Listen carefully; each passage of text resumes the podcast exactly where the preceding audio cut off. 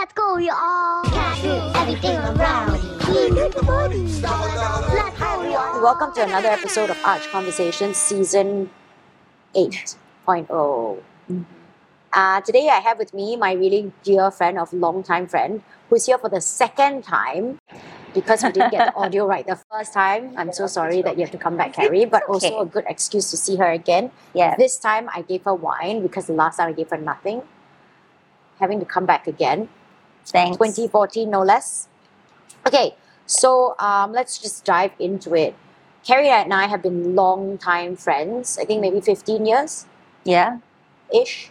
So grew up together. I mean, she's much younger than me, but uh, grew up together in A a, time bit. where we partied together, got to know each other better through strife, struggles, and then saw her blossom into this beautiful woman, and why we want her here today. So, Carrie, do you want to give us a, just a brief introduction of what you do, your day job, and your rest of the time job? Sure. So, in my day job, um, I mainly help companies or ventures take their product and businesses from zero to one, so to go to market uh, or help them through the scale up phase. Um, but of course, uh, as you know, I love to spend a lot of time as well on projects or ventures that I personally believe in, uh, which either you know will give a lot of purpose or growth, or even if it just teaches us something, right? Me or us something. And of course, one of that, um, which is the closest to my heart, uh, is really you know something that I founded and um, uh, I've worked on since 2015, which is Sama Sama, uh, which is a nonprofit uh, that champions for the advocacy of migrant workers here in Singapore. Uh, and redefines the narrative of migrant workers as someone that we look up to, someone that we see as a key contributor to society, um, and Essential workers. exactly, uh, and can also be a change maker uh, in Singapore as well. Nice. And I remember going to this, I think it was it first, along Selegie Road. You guys rented out the space um, Mhm, and you tied mhm. art to it. Yes, that was a really long time ago. That was for a bit of a different cause, but we launched officially in 2016 because it took us six months to set that up um, in a dorm, actually a Mandai dorm, uh, which was one of the bigger dorms in Singapore, uh, thousands of beds and rooms. Uh, and there we had uh, invited 700 people uh, from the public. We managed to convince the dome operators to let all of us in. Uh, and we held an art exhibit there, really. Uh, Back then it was called the What Went Right campaign. Uh, and we took um, our visitors through an art an art exhibit, which told the stories of migrant workers, both sad and also empowering, um, and also a short tour uh, around the dorm itself, the facilities, uh, and for some of the guests, the room. Although you know we did our best to keep the privacy for migrant workers as well, and we also just really threw a party there. Yep. Amazing, Carrie. So Yeah. I want to know what's the name, what's the reason behind the name Sama Sama? So sama sama means same same, uh, and what we wanted to do uh, was to draw parallels between locals and migrants uh, to really show that at the core of it we are pretty much human. We're pretty much alike, um, and that is in a lot of things, right?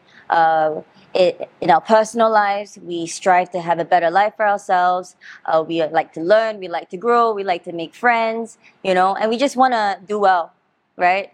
um, and we want our family to be okay and we want them to be happy as well uh, so there are a lot of ways that you know we do this also in our programming. You will see that for example uh, when we have uh, volunteering opportunities uh, or workshops we usually invite an equal ratio of local and migrant volunteers or participants to come.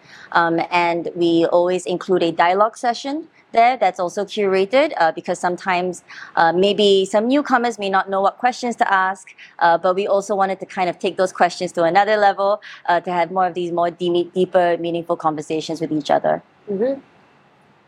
Great. Now, why did you, when you guys started this, because I know you have a co-founder called Kelvin, yeah, So when really you good friend. started this, why migrant workers? Was there, what was the pull? Well, I think so.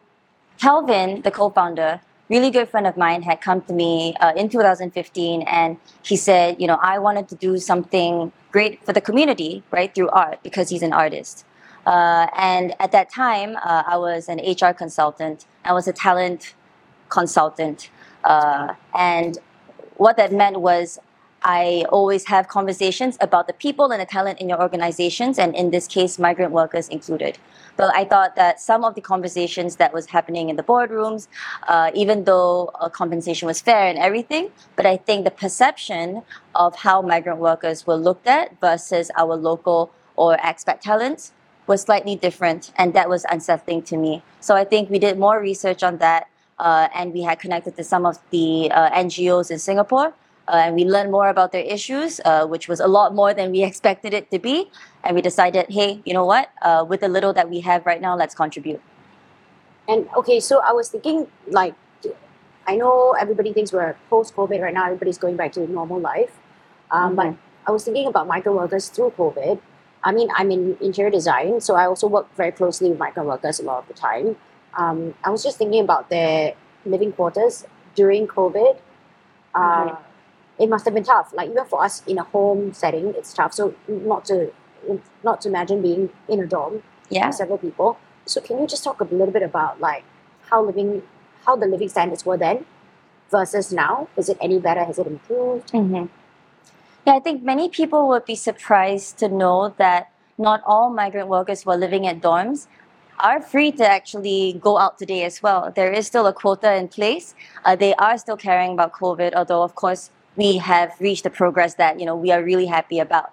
Um, we all know that COVID, you know, was spread in Singapore as well. Uh, because of the conditions of these dorms, uh, they were crowded. There could be 16 people in one room, uh, and we're talking about maybe the bigger dorms here, and we still don't really know the conditions of the smaller dorms, right? Which is not as regulated. So I think you know when COVID hit, it was it, it was of course a difficult period, right? While we were in our well, you know, apartments, or even if we had. learn how to function as families living as Exactly. in one house. Exactly. that so difficult. Imagine. there were issues of you know access to basic needs even uh, for some for many living in the dorm right especially when a lot of them relied on cooking for example that was not available. Uh, medical support which was needed that was not immediately available. It took months to figure that out as well right? Um, information communication did not get through. So we were relying on disparate a lot of different you know sources to let us know and let the dorms know and let the people know what was actually happening. We're talking about you know hundreds and thousands of people here Yep. uh, and only a handful of you know non-profits or volunteers or ngos uh, so that was that was of course a really tough period. Now it's going to take me a really long time to go through everything that has happened since then but of course there were waves of things that happened. What covid did was expedite the issues of migrant workers but what it also did was also highlight the issues of migrant workers to our community that maybe many people didn't know about. Yep. So of course, I think with a lot of partnerships, with a lot of conversations through the two and a half till now, um, I would say that much has been much has progressed, right? Yeah. I think firstly there is that need or that acknowledgement that we need to know more about our migrant communities and our demographic. So that's one. I think let's start even with understanding Mhm. and then trying to find the right solutions Mhm. which would also include how the next step is how the locals would think, right? How the social integration actually look like if we are indeed going to move in towards our residents. And I think that's where Sama Sama is trying to address as well, together with other of our partners and of course the other NGOs as well, right? How are we going to actually tackle that social issue of bringing the, all the communities together uh, to live in a, I guess, in a sustainable way? Is that your short term goal? And how short would that? When I say short term, it could take years, right?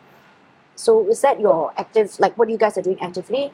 Yeah, I think you know, and the the vision is really that you know migrant workers would have the equal opportunities as they would in Singapore. Opportunities meaning in terms of jobs, in terms of families, in terms of a lifestyle. So social mobility in that sense. Of course, in order to get there, we need to change the narrative by a lot. when I say a lot, I when you ask me what's short term, right? We set the, we set this goal out years ago, and this is not something that we know you know will achieve in the next one or two years even. I think it's an ongoing discourse that we have to keep shaping and keep you know uh, talking about uh, with society. Um, so when i say short-term goal i really think it's trying to find the strategic partners or communities that would be able to start accepting and welcoming some of these communities into you know their communities and I so was on and just so about forth. to say um, that, like, I feel like people say social classes don't exist in Singapore and this and that, but I feel like it's not very true. It's not true at all. In fact, Of course um, not. Yeah. I like I said, I work quite closely with migrant workers. Mhm. Um, and just like us, there are good eggs, there are bad eggs, there are neutral eggs, right? There are all kinds of eggs. And I feel like Yeah. immediately people classify them as like beneath us, Mhm. which I feel like is so disgusting, especially in this country, in a first world country in the 21st century with Yeah. multiracial, with a multiracial society. So I think I'm gonna go to the CTA really real quick, real soon for you if you guys want to help in any way with Carrie's cause. Um, but I also kind of want to mention like as individuals in a society, functioning as a society, we're talking about the people who help build our buildings, our homes, Mhm. you know, like do all the jobs that I, you don't want to do. Yeah. Um, and they left their families to come here to, in order to do that. And like she said, give their families and themselves a better life. Mhm. In that regard, I feel like we should treat people with, with, with respect. Mhm. And when I say with respect, all I mean is to smile. Yeah. It doesn't take a lot. and and also I wanted to add um, when we when we say we want to see them as people as humans um, also not look uh, at the community uh, with a sympathetic lens to also look at them as people who are contributors to the society Yep. because when you can acknowledge someone as a hardworking peer when you find out that your friend or your colleague uh, was mistreated like many of, of them in the migrant community, you know, what would you do? And Yeah. you can ask yourself that question. Yeah. Um, so I think it really starts with that mindset shift as well. Yep. Yeah. Yep. Just that little shift in mindset to understand that they're not just human, they're like, I don't know how to say this, they're like an extension of mm-hmm. any organization, basically. Yeah, and they're capable and they're talented and they are inspiring. Yeah. Yeah. All right, Carrie, thanks for your time today again. I know that we've breezed through it this time. It's only because it's the second time we're going through everything again. A lot less hiccups. Mm-hmm. But what would the CTA be for you? Yeah, What was- so what is the CTA for? we anyone? have a couple of campaigns coming up Mhm. uh, in 2023. One of them being the Making Waves campaign, uh, where we transform certain migrant facilities like dorms and recreation centers uh, into art murals uh, and uh, opportunities for dialogue. Uh, so one of our campaigns which are coming up um, would be in both February uh, and also sometime in Labor Day as well. So there will be volunteer opportunities there. So if you want to reach out uh, to find out more or you know ask about other Just types of volunteer, yeah, ask anything, right? Because we also have all these programs coming up. Uh, you can just hit us up uh, at on Facebook at uh, Sama Sama SG. That's um, S A M A S A M A. That's SG. right. That's Just one word. Okay. Yeah. Yeah. Yeah. Cool, Carrie. Cool. Is there anything you'd like to add? Some like personal stories that you've encountered, experienced that really moved you? Because I remember the last time you here, you talked about your wedding. She just got married. Wood, wood. Um, not really just in Miguel. I mean, it's just cool. Anyways, so they just got married um, officially, Mhm. um, and they the migrant workers threw you a party. Yeah, yeah, they did. Um, yeah, so I, I was married, and you know, the longest time they were like, "We need to throw you a bridal shower." Uh, in their in their own culture. Exactly, right? Uh, with the Bangladeshi friends that I have.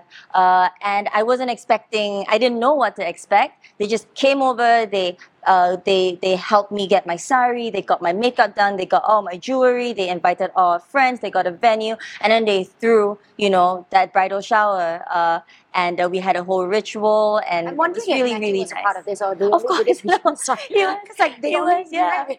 He was, he was equally You shocked. just and and his and his groomsmen were there as well, and they were part of it. Uh, and it was so funny. The first thing we walk in, Matt's like, "I see us on a banner," Yeah. you know, you know, and they it was just set everything. they up. printed, yeah, they did everything. Uh, they cut all the fruits, and we, and that was just one of the sweetest things that anyone has done for me, you know. And yeah, I'll, quite sweet, I think. I I'll think no, you have, you have, you have. But in the last s- seven months, Um, six months, I would also agree because when I work with migrant workers, uh, and I bring my daughter to job sites a lot, they're actually really nice. Because I think they remind they she reminds them of their children, mm-hmm, so Yeah. they really spend the time to talk. I mean, eh, with language barriers and whatnot, mm-hmm, and they know if she likes to draw, they start drawing with her. yeah, remember her name. They always come up and say, Hara, how are you? yeah, And it's a lot more than what a lot of the local course. people I work with do, to be honest. Yeah, they have they're very family oriented and they always want, you know, every opportunity to share their culture with you or to share our culture. That's what means a lot to them, right? Yeah. Through music or through food and um or through I mean, i- in, they're also expats here, Of learning course. our way of life. exactly. And if they can inject any of their way of life here in, in a cultural sense, that's brilliant too. Yeah, yeah. All right, Carrie, thanks for your time today. Cool. Thank you. And I wish you a sama sama. Sama sama.